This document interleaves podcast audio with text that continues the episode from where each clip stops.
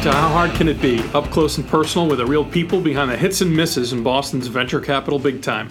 My name is Mike Triano, and I'm the Chief Marketing Officer of Actifio and a limited partner in Boston's own G twenty Ventures. You can follow me on Twitter at MikeTrap. Check out my Medium blog at mike trap dot com. Each week, we'll be getting to know one of the luminaries in our local startup community and drill into a specific area of their expertise for the benefit of other entrepreneurs and investors. Uh, this week, my guest is Steve Kokinos, founder and C E O of Fuse, a unified communications platform that improves business productivity by integrating voice, video, and always-on collaboration into a global cloud-based service and all-in-one app people actually want to use. Now, under Steve's leadership, Fuse has become one of the hottest and most highly regarded startups in Boston, creating the unified communications as a service market and transforming the way enterprises view communications as a key driver of business visibility, process improvement, and results. Before Fuse, Steve was the founder of BladeLogic, a company he took public at seventeen dollars a share uh, before it was acquired by B M C Software for twenty-eight dollars, which would be more. And uh, uh, WebYes, an early market leader in the web hosting and application service provider space, acquired by Breakaway Solutions in advance of their I P O in uh, nineteen ninety-nine. If you're keeping score at home, that means Steve is three for three. Uh, and we spent the first part of our conversation talking about what he's learned along the way from startup through product market fit and scale. Uh, in our second segment, Steve and I discussed the proliferation of apps and fragmentation of communications channels that's ironically making it harder for all of us at work and at home to connect with each other. Uh, just think about how many messaging and communications apps you have spread across your laptop, tablet, and smartphone right now, then about that big, dumb piece of plastic that's probably sitting on your desk at work. And all the time, energy, and effort we're wasting collectively, trying and failing to get the right info in the right context to the right person right now. A Fuse solves that problem in a rather elegant way, of course, but having spent the last decade or so reflecting on how to help people and companies communicate more effectively, Steve's got some great insight on the problem, where we are in solving it, and what comes next. Okay, How Hard Can It Be is sponsored, as always, by G twenty Ventures, early traction capital for East Coast enterprise tech startups, backed by the power and expertise of twenty of the Northeast's most accomplished entrepreneurs. G twenty Ventures, people first. How Hard Can It Be is also sponsored by Actifio. Actifio virtualizes data the way a hypervisor virtualizes compute to help customers enable the hybrid cloud, build higher quality applications faster, and improve business resiliency and availability. Actifio, radically simple. Here now, my conversation with Steve Kokinos.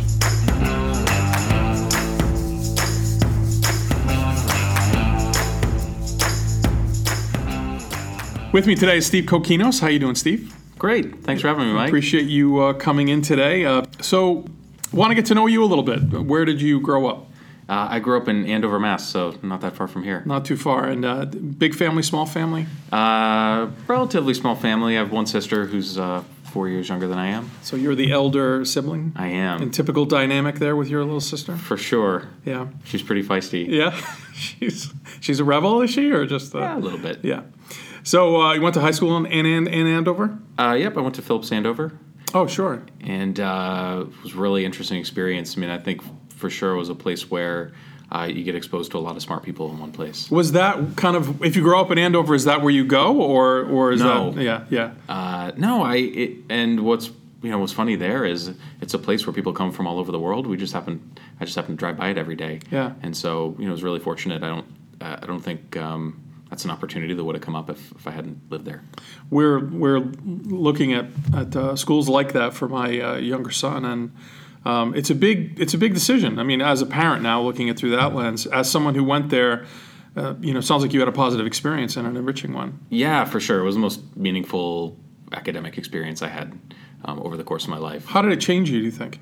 Um, I think you learn sort of the value of work. I think it's a place where you really have to put in the time, right? And you're rewarded for putting in the time. And I think the other part is uh, it's a group of people where there's sort of accountability with your peers, and uh, it's not cool to, you know, not do your best there. And I think when you have a lot of smart people in one place who are all really trying to do well and uh, expand their horizons, it's, you know, an interesting dynamic that develops. Right. And, you know, more than that, I keep in touch with, you know, a huge number of people that went to school there. So it was a real shared experience. Right. It's uh, people tend to break up into folks who have their sort of life friends from high school and people who have their life friends from college. With you, is it more the more the former, or is uh, it both? It's a little of both, yeah. for sure. But I, you know, I definitely would say that uh, networking wise and keeping in touch, like uh, people from my or the group of people from high school, um, are better about keeping in touch. Right. Where'd you go to college?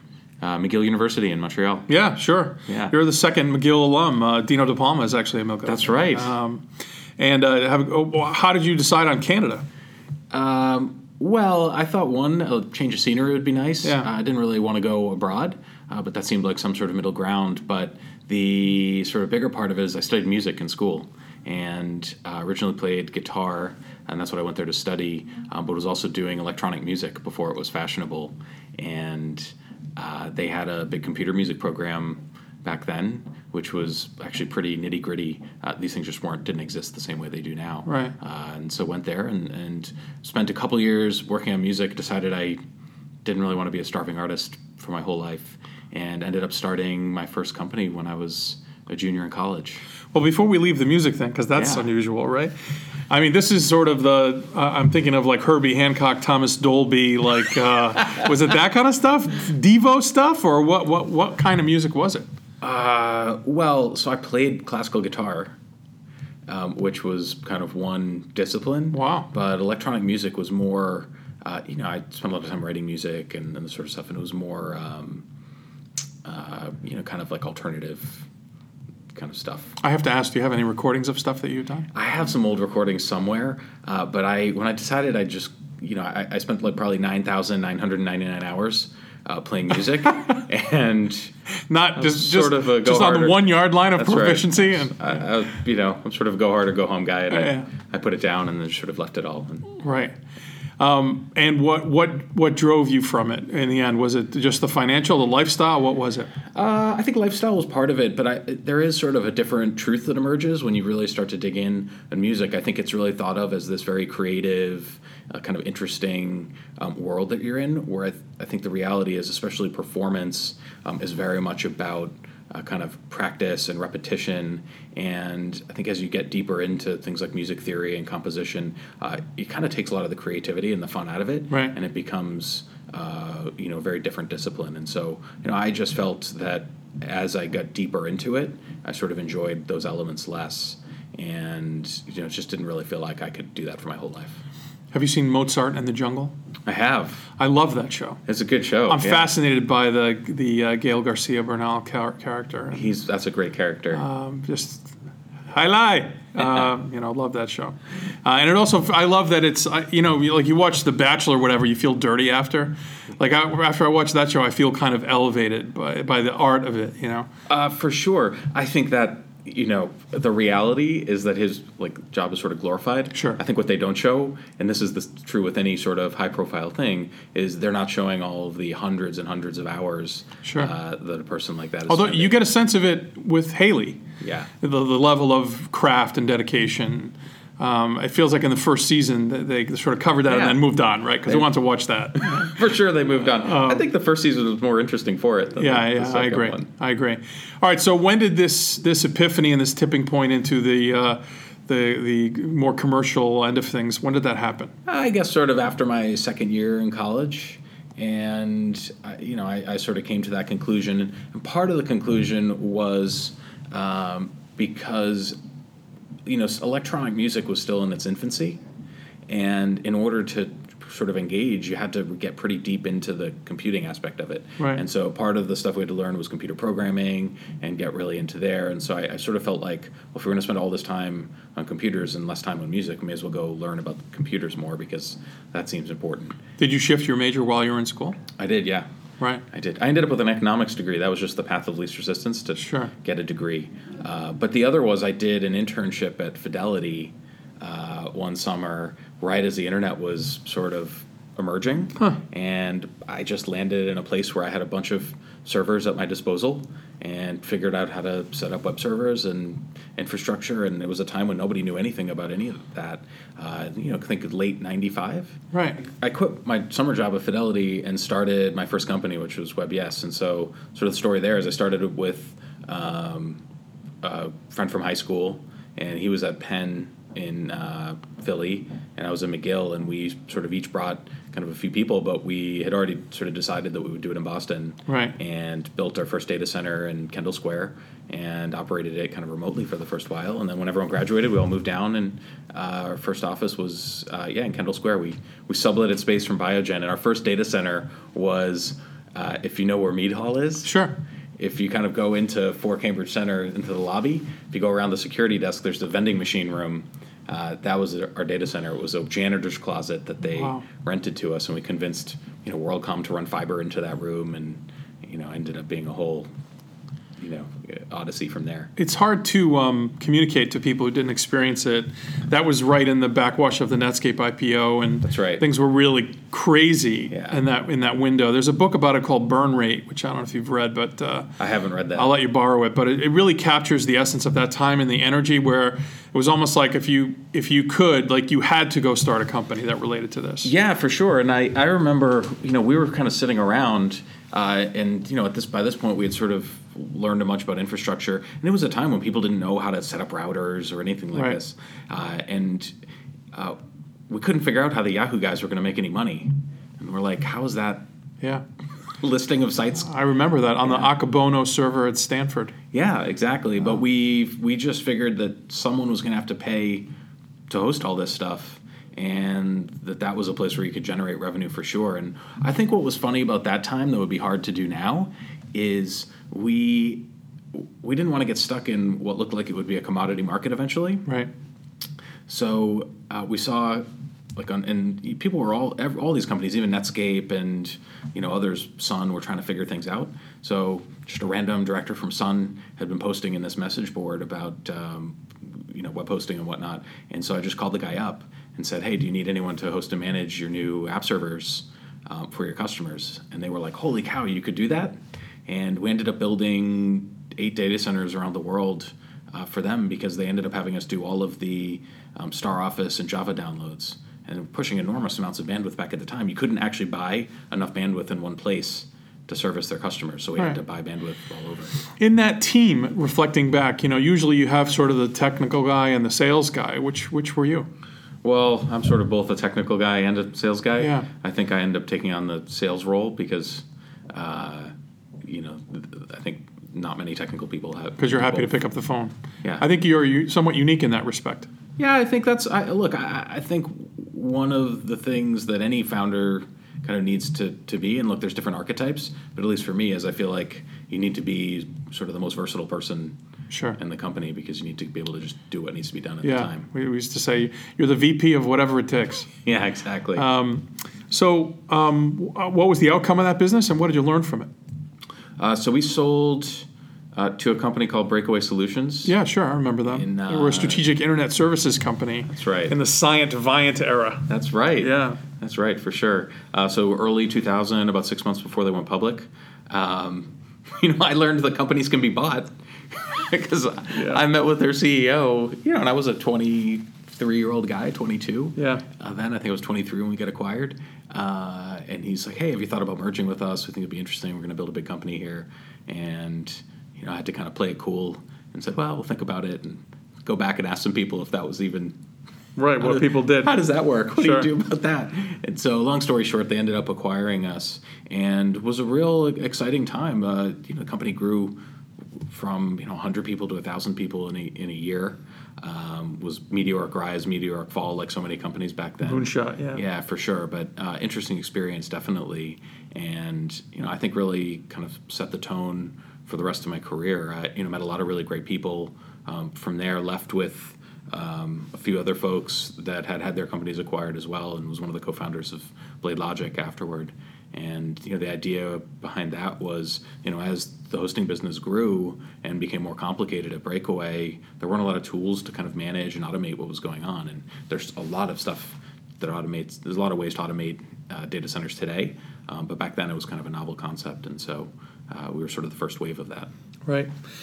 You know, um, There was a guy on the West Coast named Bill Campbell. They, used, they called him Coach. He was a really prominent guy, not least because he ended up, he was the C E O of Intuit, but he was on the boards of both Google and Apple and was considered a, like a confidant and mentor to everyone from Jobs to Sergey and Larry. And the guy was like an incredible human being, and he coached Pee Wee football out there. He was like a larger-than-life character, and I, I ended up meeting him at one point. It's a long story, but um, one of the things that he always said was that, that the difference between East Coast and West, West Coast entrepreneurs was Um, what's what's typical on the East Coast, because of the universities perhaps, is you have people and they have an idea or they have a solution and they go out and they look for a problem. Yep. They're trying to, quote unquote, monetize some capability.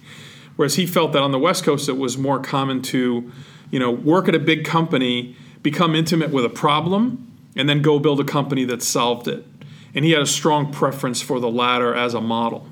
And it, and it sounds like that's exactly what BladeLogic was, is is you had been, you know, dealing with some big customers and you saw, you know, a problem yeah. and uh, built a company to go solve it. You know, I'm curious, like, it, you know, what do you, how do you think about those two schools, and, and are you in one camp or the other? I think of it a little bit differently. Um, I think that if you look at the East Coast companies, there haven't been that many big wins here. I think there's been, and I think there are a lot of reasons behind it. I think if you look, there's a lot more, you know, kind of doubles and triples, um, but we've had fewer sort of like big home runs. Right. Uh, and so I, the thing that I, I do believe is the case, and maybe it's that dynamic of kind of a solution in search of a problem versus the other way around is the reason why. But I think if you look out in the valley, it seems there are people who are um, trying to maybe solve bigger problems because they're framing it that way, right, and are willing to really try to take it all the way. Right. And so I think that's something that we need more of here on the East Coast. Amen. Um, all right, so BladeLogic became a pretty big company. Yeah, uh, became a pretty big company, uh, went public, and then was acquired by B M C Software yeah. uh, afterward for about uh, eight hundred million dollars. Right, nice, nice outcome for you. Great. And w- what year was that? Uh, it was around two thousand, you know, two thousand six, two thousand seven. Right. All right. So um, you walk away, and, and when you were, you know, you've had a couple of nice exits, uh, nice outcomes. What is your, um, what's your sort of process when you wrap something up? Is the next, has the next thing been sort of obvious to you each time, or do you lie fallow for a while? Do you tour the tour the world? What do you, how do you kind of charge your batteries when you're done with something? Uh, I've never taken any meaningful time off yeah. ever because, yeah, every time something finishes, there was some spark that, like, got an idea going and the next thing, and then you just kind of roll into it. Right. Uh, and I think, you know, whenever you feel passionately about something, you know, you just want to kind of go do it. Sure. Uh, and I've never, you know, really stopped to, to take the time off. What I will say is that there was always something from whatever the last one was that kind of has led me to the conclusion that the next one is the right thing to do. Right. And I think moving from, say, data center infrastructure to communications was a big shift. Uh, but some of the problems that we're solving today, we just saw as problems even just as we grew our own business. And we're like, geez, well, if we have these problems, there's got to be a better way than all these like crappy legacy tools that are out there. Right. Right. They, they say that um, In, in spouses and in presidents, the uh, the next one is always a reaction to whatever was wrong with the last one. um, I guess it's true of companies as well. I think so. A little, there's a little bit of that. You know, the other though is I would say for me, whenever I've looked at starting a new company, uh, you get an idea, but then you have to sort of figure out if the idea is good or not. Yeah. And um, a lot of that, or at least a lot of the vetting, the way I've done it is from talking to people, talking to people who might be prospective customers and other um, just sort of, uh, you know, people who can help offer some good perspective. And I find that at some point either you figure out that there's a fatal flaw or you figure out that there isn't a fatal flaw and then you just go do it. Right. What are you listening for? You know, because people, you know, it's human nature to want to say, oh, an interesting idea, like that word, yeah. that non-committal word, or like, what do you, you know, in that conversation, in that exchange, you know, what Steve Blank calls the customer development process, you know, what are you, what are you looking for to hear to say, okay, I'm going to go do this? I, look, I think anytime you go talk to people, whether you're a serial entrepreneur or it's your first time, they're going to say, well, geez, are you sure you want to get into that? I think this is bad for reasons X, Y, and Z. Right. So I'm not really worried about that sort of thing. What you really want to hear is if you're like going to talk to a customer or something is I wouldn't like I would never buy what you're going to do because right. it makes no sense for these reasons. Right. It's those sorts of, of things where you really get concrete feedback. I think the more amorphous, are you sure you feel good about it and all that, like you can make those decisions yourself. Right. Um, but it tends to be when you get more probing and people have probing discussions with you, are you uncovering something that would be like make you realize, is it technically infeasible? Does the market not really exist the way you thought it did? Um, you know, is is there some other reason why competitive dynamics would suggest that it just can't be done or shouldn't be done? You know, right. those sorts of things. And so there's sort of a mental checklist that, you know, I always go through and look, I might have only done it a few times in my life, but spent, you know, I think spent more time at, at that end of it with small companies than big ones. And so, you know, I think really making sure that you've kind of vetted it out to a point Um, is the right thing. But then on the flip side, I see a lot of people who talk about wanting to be entrepreneurs and are effectively kind of afraid to ever pull the trigger. And I think you sort of need to know whether you're really prepared to do that or not. Yeah. Um, you haven't done it a lot, but you've done it very well. And and so that, you know, the other dynamic in the in as I reflect on my experiences at, th- at that stage is is you, there's sort of this tug of war between conviction and flexibility. Yeah. Meaning that, like, there are certain aspects of the idea where you they're just non-negotiable, and you got to stick to it, and you got to, you know, you're kind of drawing a Sharpie around the inner sanctum, and you're not going to mess with that.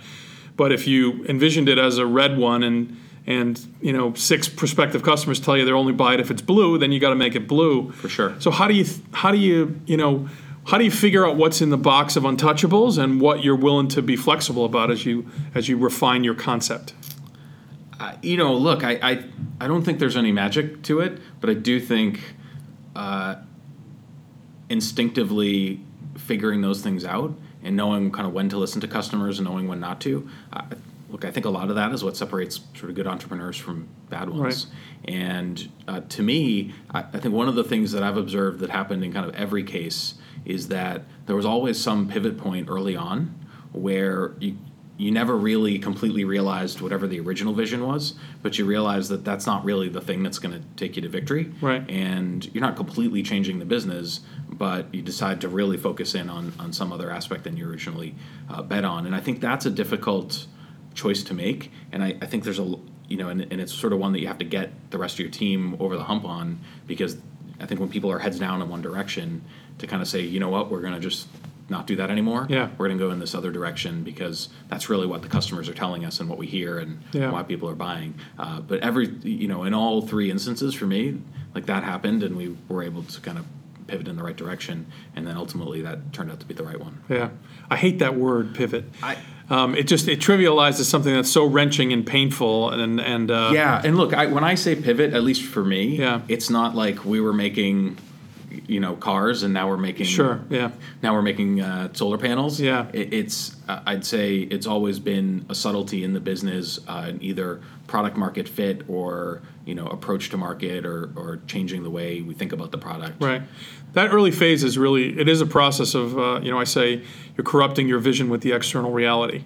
Yeah. Um, and it, right. it it is incremental, you know, when it's when it's done properly, but it's it's hard. It's hard. Well, but in the end, if you don't have any customers willing to pay you, then you're never going to end up with much of a business. Yeah, so. even then, even if it's hard to do, it's easy to decide. Yeah. Um, all right, so where did the idea for thinking phones come from? Uh, well, you know, I, I think one of the things, if you look at sort of the early internet days, that was sort of very disruptive. If you look at data center automation, that was sort of a, an outgrowth of the fact that um, there was all this complexity. And uh, communications was always something that I found just sort of intellectually interesting.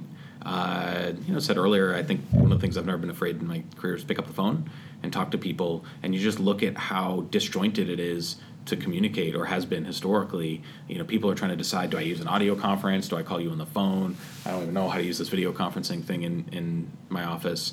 Uh, and as you get bigger, you just see that those problems get more and more complicated and expensive. And took a step back and just looked at the market and said, you know, holy cow, there's four hundred million users that consume products that are all twenty-year-old technology, and we don't see any of the legacy vendors moving quickly to try and change it.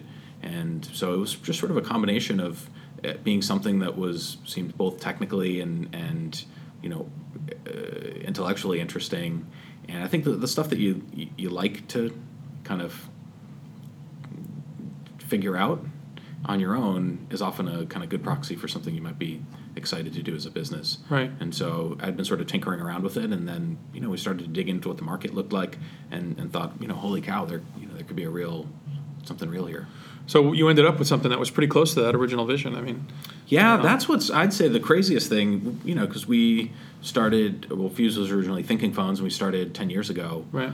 Uh, you know, the vision was that legacy communication systems across sort of this whole spectrum, whether it's phone systems or video conferencing or whatnot, um, basically are the last vestige of this bygone era of proprietary hardware and software and systems. Right.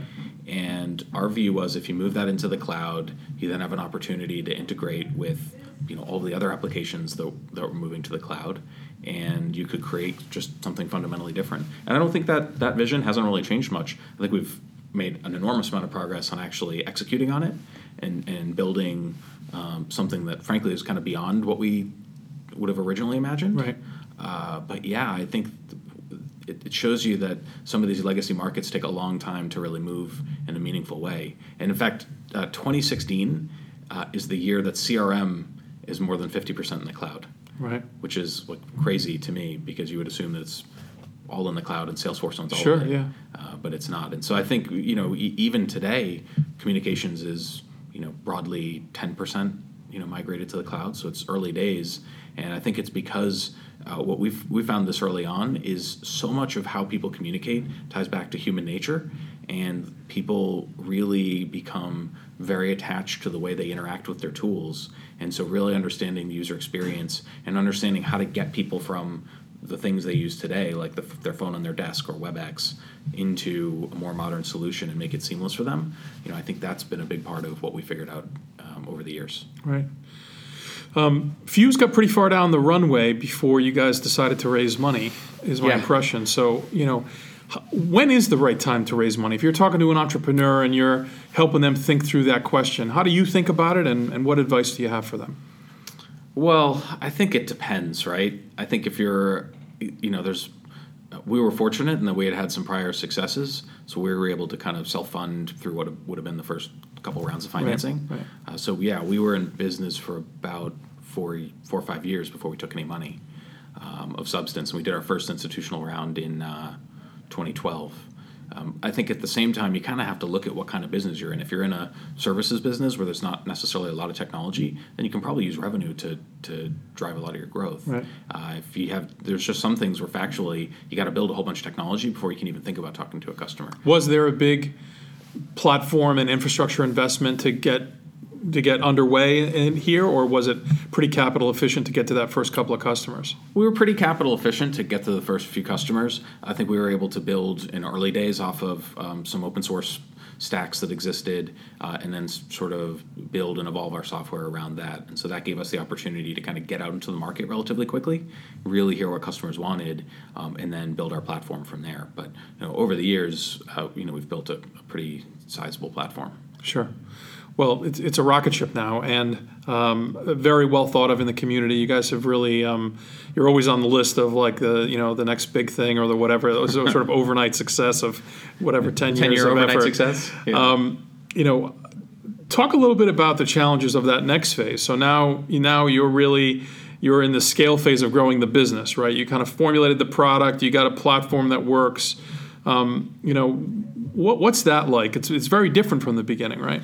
Yeah, for sure. And I mean, listen, I'm very fortunate to be in a position. I think any entrepreneur wants to um, build a company that starts to get to scale and, and turns into something meaningful.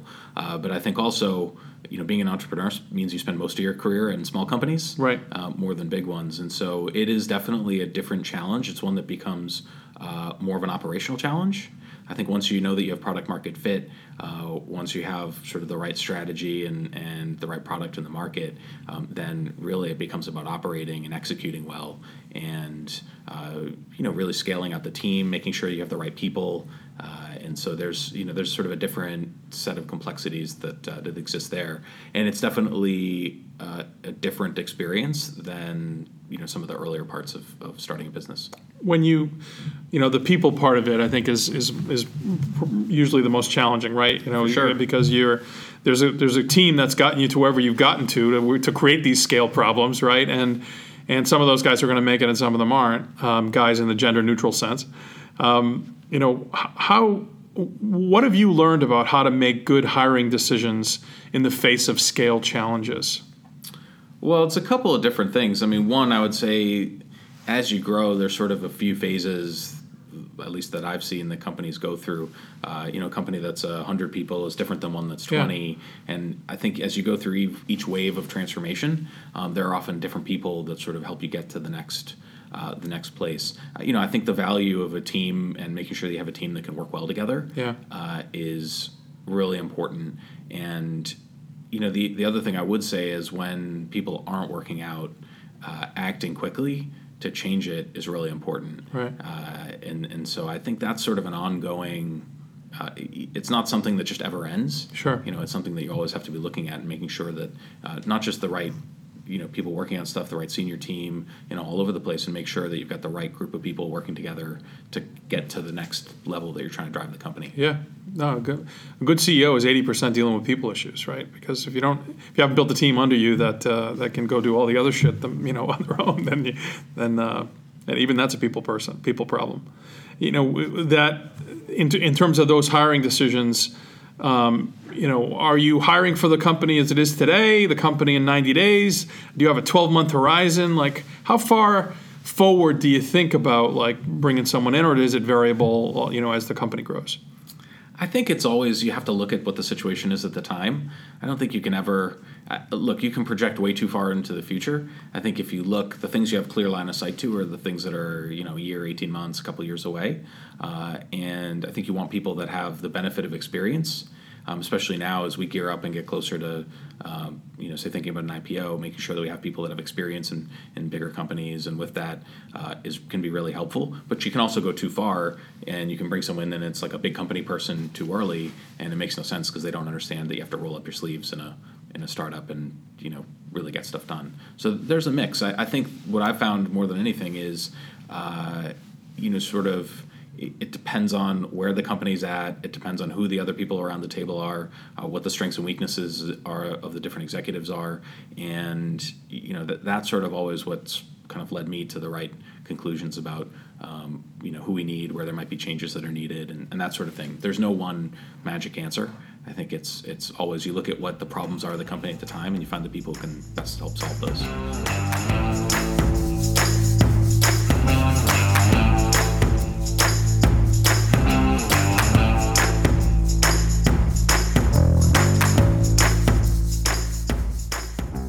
All right, so it's a time of great change in the way that we communicate. We were talking a little bit before we started today about um, you know how you know I'll send an email to my kids and they don't they don't never see it, um, versus uh, the challenges of getting you know uh, a business like ours, which is a lot of people over forty, uh, to embrace you know social platforms as a way of sharing communication. Um, how is the way we communicate with each other changing? Um, And uh, what's the sort of you know state of the state of the state as we tip into two thousand seventeen?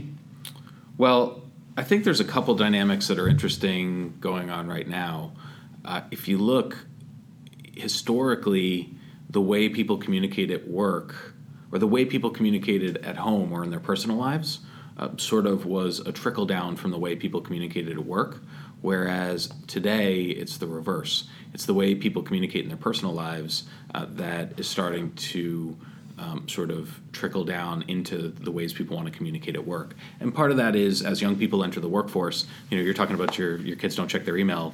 Um, you know, we see that all the time. And, you know, messaging is a lot more prominent. Video Uh, chat and messaging is, is much more prominent now in people's personal lives.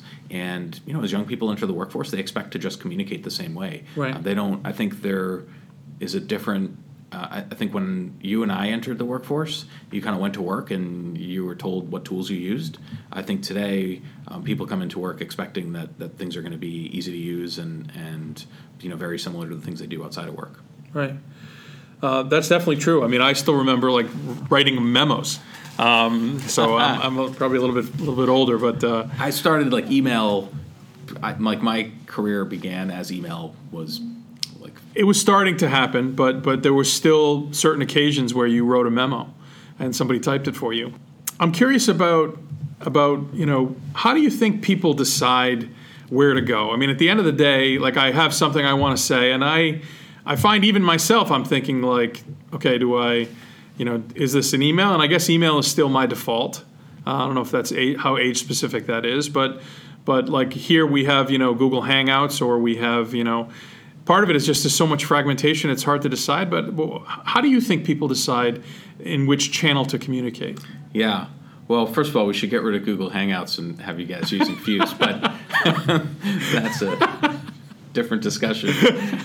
Uh, what we're seeing is there's sort of two fundamental rocks. So one, email is a big one for sure, and I think what we've seen are seeing is that volume in email is tending to go down, uh, but that people use email as a more formal way of communicating. Like if you're going to write something more substantive, it tends to happen in email. Right. I think if you're going to have quick messages, it tends to be more um, texting, whether one-on-one and in groups. Now, one of the things we've seen, uh, which is, I'd say, one of the fundamental problems we're uh, working to change, is that when people have to decide which tool to use when to communicate, it doesn't matter how good the individual tools are.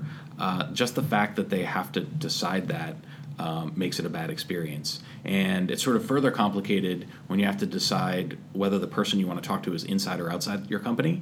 You might communicate with them differently. And so for us, uh, a big part of the shift is in breaking down th- sort of those distinctions. You know, you should be able to talk to whoever you want, whether they're inside or outside your company. You should be able to communicate any way you want, whether it's voice, video, messaging. The fact that you're text messaging outside the company doesn't shouldn't matter to you. You shouldn't even be able to tell the difference. Right. Um, you should just be able to talk to whoever you want to, however you want to. What we're starting to see, and I think you see this in, um, for sure, the consumer world, uh, and now in some ways we're sort of bringing that to the work world, is that um, people use messaging often, but they also start to, when you break the barriers down between different types of communications, like I'll probably are inclined now to send someone a text and say, hey, do you have time to talk? Versus the, you know, the old days, whenever that was, when you would just call people. Yeah. And either they answered they different or they answered or they didn't. Yeah. And I, I used to I, I always hated that. I I, I I and I'm not I'm someone who does not enjoy talking on the phone. Like I love to talk to people in person. But I, I always felt like, and this is, I probably have some issues here, but I feel like when you're calling someone, you're kind of saying, I don't give a fuck what you're doing right now. I want to talk to you right now, right this second. You know what I'm saying? It's almost yeah. like, uh, it seems almost obnoxious to like. It does now, but I think it didn't feel that way ten years ago. Yeah. Because that was the way, if you needed to get a hold of someone quick, right, you did that. Now if you need to hold, get a hold of someone quickly, you send them a message. Right. And so I think it, you know the technology has evolved, and so I think people's view on sort of what's okay and what's not has changed also. So we've seen just across our customer base now sending a message, asking if you want to, if you have time for a call, and then sort of hitting the button to jump into a conversation with someone is one of the most common use cases. You know, the other thing we're seeing is people will just sit in a group video call all day long with their peers. And they're actually group messaging with those same group of people. Right. And then every so often they'll look up, someone will say, hey, can you chime in? And then there'll be a little bit of a discussion and people go back. So it's, I think more and more what you're starting to see is as you blur the lines between all these different tools that used to exist as individual um, applications, people start to consume you know, consume things in a different way. Yeah. And we're already seeing that. I mean, I think that's where some of the traction that you see in a lot of the kind of social media tools and individual messaging messaging tools come from is just that they make things seamless in a way that's really hard for old technology to do. Right. It's an interesting confluence of technical capability and evolving social norms. Yeah. Right? That affects behavior. Like, I'm curious, like, what are, have you gleaned any insights about people in the way that they talk to each other from, from having, like, focused so intently on this for a decade? Yeah, there's interesting conclusions that, that you see. Um, one of the things we do is um, we create like heat maps for our customers, and you can see that often in a lot of companies, there's like a few people that end up being hubs of interaction, right, where like everything goes through those people, and there's this crazy disproportionate amount of activity. Um, the other is you'd be surprised at, um, while we hear about email disappearing and group messaging being exciting and all these things, and we agree with all that, um, we have a customer where the average user spends three hours a day listening to voicemail. Wow.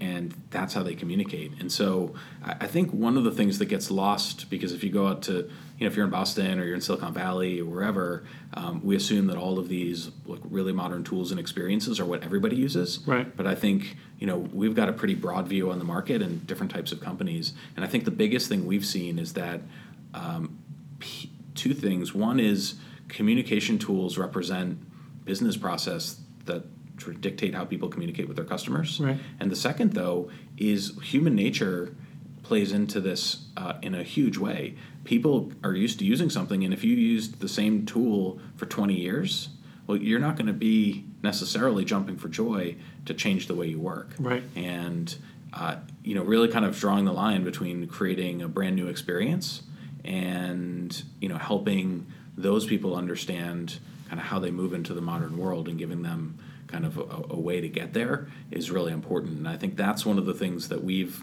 looked at. And some of this is sort of a divide around age. So obviously young people are, sure. are much more comfortable with things like group messaging and, and texting at work. Um, and it's not entirely age-based, but you need to find a way to be the bridge between the way people used to do things and the way people are doing it going forward. And I think that's um, that's one of the things that, that we've seen uh, is that you do have different groups of people in different companies. Um, and I think this is true in people's personal lives as well, that are used to doing things a certain way and sort of keep wanting to keep doing it that way. And so finding a way to like help connect people that would ordinarily want to communicate in ways that are sort of um, opposite is uh, can be tricky. And so that's the, the interesting thing we've seen. And one of the things when we track kind of user behavior, you know, that's one of the things we look for is, is people starting to starting to shift away from some of the old patterns they have into new ones. Challenging to create, to change behavior on that scale of a company, right? Yeah, for sure. And and so what is the what is the benefit of doing so? When you look out across your customer set at business impact of adopting the platform and, and sort of institutionalizing, saying here it is, like what are some high level, like um, what what do, what do I get as a customer that makes this managing this change worth it? Well, at some basic level, uh, you can communicate with whoever you want in one place. It's really straight. It's really easy. The experience is completely modern and fresh. So, I mean, we see a lot of positive receptivity to that. Right. So the end users are getting, um, you know, just getting something better than they had before. The second part, though, is, you know, being able to integrate with the other uh, cloud applications that people are investing in. You know, things like Salesforce or Workday or Zendesk. Uh, We spend a lot of time thinking about uh, how you drive value for people in their work life. And, you know, you could ask me the question, well, what do I care about any of this? I'll just use my iPhone, right? Right. And why do we need anything at work? We can all just use our iPhones and call it a day. Sure. Uh, so the reality, though, is that there's all sorts of different data that lives inside of enterprises. And most of that data is inaccessible to eighty percent of the people. So think about Salesforce. That's probably the most prolifically deployed. Uh, most organizations license that to twenty percent of their users. But the enterprise owns the data that lives in there, and getting some of that information to the other eighty percent um, can be really valuable. And so when you're searching for somebody you want to talk to, well, now we can search across all of these different databases and give access to institutional knowledge that exists inside um, a company, but usually can't really be known by any of the people who work there. Right. Um, likewise, like if I'm calling you, uh, instead of just looking at a number and not being sure who it is, we can go figure out name, title, picture, company, recent interactions, interactions that other people in the company have had with you. And so now, you know, you're giving a much more complete picture. And so what we find is making communications sort of at the center of um, all of the other cloud apps that are people that people are using every day um, creates a huge amount of value. And I think that's something that's fundamentally different than the way people want to communicate at home, because in your personal life, you don't really need access to that same, you know, there's data that doesn't exist in your personal life the way it does at work. Sure. So the, the corporate data assets and applications are providing a context for communication that enhances productivity. Yeah, for sure. Yeah. Uh, and I think that's the long-term, you know, I, I think that's continuing to evolve. That is um, a source of long-term value for our, our users. Do you think we'll con- continue to see the the rate of innovation and change going forward? I mean, I feel like, like particularly in the messaging space, there was like all these like multi-billion dollar companies created and all this change and, you know, Um, uh, a lot of it, I guess, is on the consumer side, Snapchat and Insta and all and the, the rest. But are we going to keep creating new media in the way that we've been, or do you think it's sort of settling down now, or wh- where are we in the journey?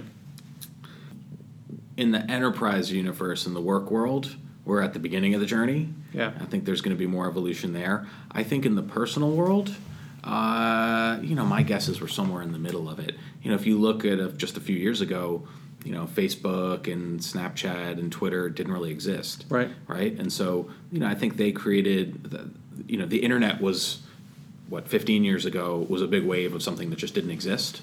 And I think social media was kind of, you know, another big wave of applications and way of thinking about things that didn't really exist prior to them.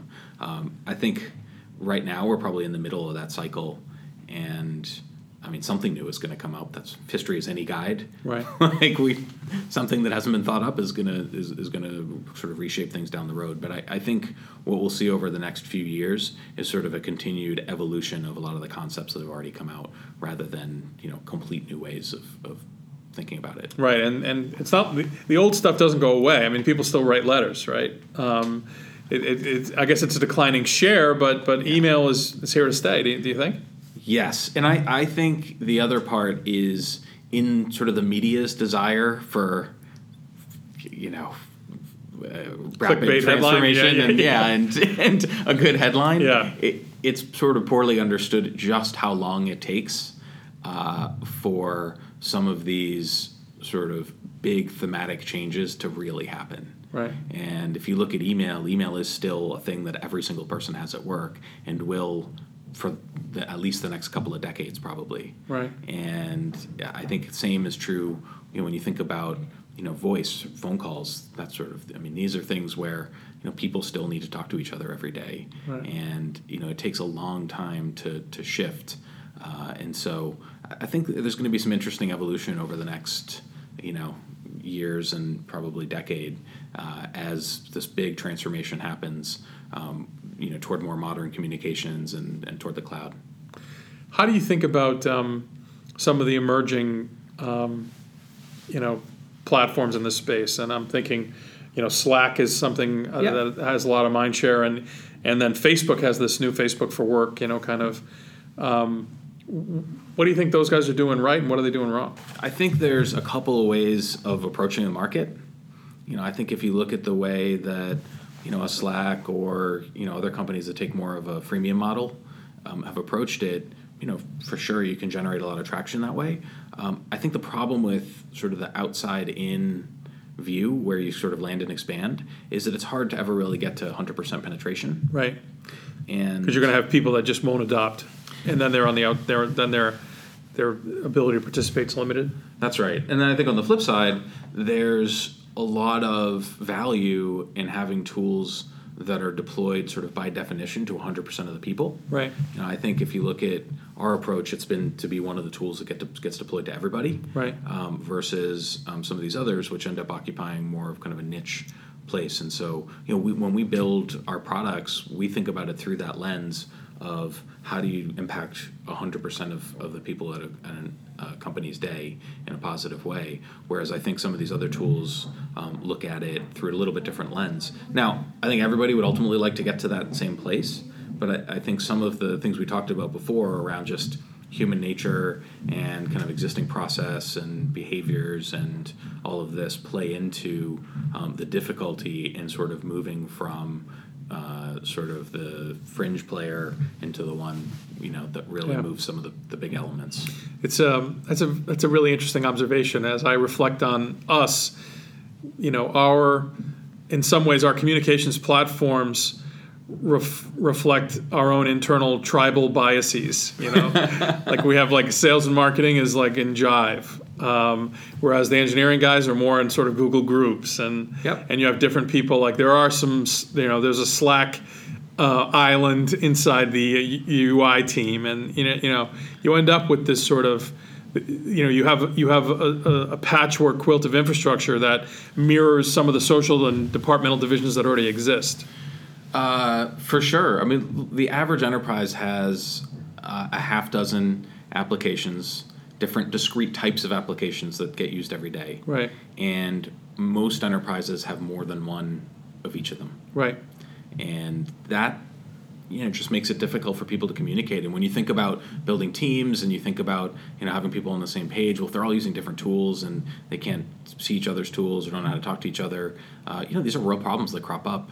Uh, that that make it difficult for people to get their work done. And so uh, I think it's a challenge for everyone. And, and as we dig in uh, with our customers, you know, we see like definitely it's becoming more of a challenge, because I think now you're getting into a tool overload place. Um, and forget it, even if you just forget the expense for a minute, it's just nobody knows what to do. Users don't know what to use. So yeah, it ends up where they just sort of their groups use one thing, and you know, there's some sort of lowest common denominator, hopefully, that emerges where anyone could talk to anybody else. Right. You've tended to, um, or at least my impression is, you've tended to work with larger customers, big organizations. Um, it is um, is the right is is that the right time to adopt a sort of consistent platform, uh, or or do you think that uh, even like younger companies would benefit more from standardization in that respect? Yeah, I think younger companies would for sure. Uh, you know, at the same time, I think it's like anything else. You got to pick your battles. And so for us, we just see complexity in bigger enterprises and pain. Uh, that's something we can help solve. And so okay. I think we've tended to focus on that. But I think uh, it, I think one of the um, I think one of the the mistakes that gets made at smaller companies is nobody really wants to think about this stuff. They're just sort of happy to let kind of whatever tools evolve, evolve, and show up, and that's how you end up with all this different stuff. Whereas if people stop and think about it early on, then you can probably avoid some of the problems later. Right. Chaos is the default. Chaos is the default, and yeah. Look, if you're a twenty-five person company and everybody sits in the same room, then you know the chaos it's is no easy. big deal, yeah. really. Yeah. It's yeah. pretty easy, but I think uh, as things evolve quickly, you know, then those problems can become bigger. Right. How will the communications landscape be different at the end of two thousand seventeen than it was at the beginning? Like, what, what comes next, and, and what should people expect? Well, I think you're starting to see, you know, you're just starting to see the world change. I mean, you know, Avaya filed for bankruptcy. You know, they're the sort of titan of the last generation. Sure. Uh, I think the reality here is is um, there's much more of a convergence between Uh, sort of mobile and desktop and messaging and video. I think people are finally just expecting that, that they're going to get something that kind of works and kind of covers all of the bases. And so I think we're going to start seeing more of that. And uh, I also think, you know, more of these sort of consumer-inspired concepts are going to start emerging um, in the tools that people use at work every day. And we're for sure driving that trend. Uh, but, you know, other people are taking notice of that as well. And so I, I think for sure it's it's the case that uh, really for anybody at work, like the world is getting better, because it's no longer the case that, you know, I T feels they can just sort of force people to use what they tell them, and they know that they've got to deliver something that's better. And so I, I think there's uh, going to be, you know, just sort of a trend of better tools, Uh, people being able to communicate more effectively, and we're going to start to see that really, um, th- I think the lines between different tools is going to blur more and more, uh, and communication's role in sort of helping people understand what goes on in their business and their data and their sales, you know, all this stuff is, is going to be much more cohesive. And I mean, that's what we're driving things toward, but I think that's going to continue. I think all of these islands of different tools that really suck and are old, we're going to start to see that fade away a little bit. Steve Kokinos, founder and C E O of Fuse, very thoughtful about uh, the uh, messaging diaspora that uh, we're all confronted with, and um, really enjoyed that conversation. Uh, very excited about Fuse and their prospects. Uh, a big G twenty Ventures uh, investment there, and uh, Uh, excited for him and for them. Uh, great company, and um, and really one of the one of the great guys uh, in venture here in Boston. All right, so How Hard Can It Be is sponsored by G twenty Ventures, early traction capital for East Coast enterprise tech startups, backed by the power and expertise of twenty of the Northeast's most accomplished entrepreneurs. G twenty Ventures, people first. How Hard Can It Be is also sponsored by Actifio. Actifio virtualizes data the way a hypervisor virtualizes compute to help customers enable the hybrid cloud, build higher quality applications faster, and improve business resiliency and availability. Actifio, radically simple. Thanks for sticking around, and we will see you next week.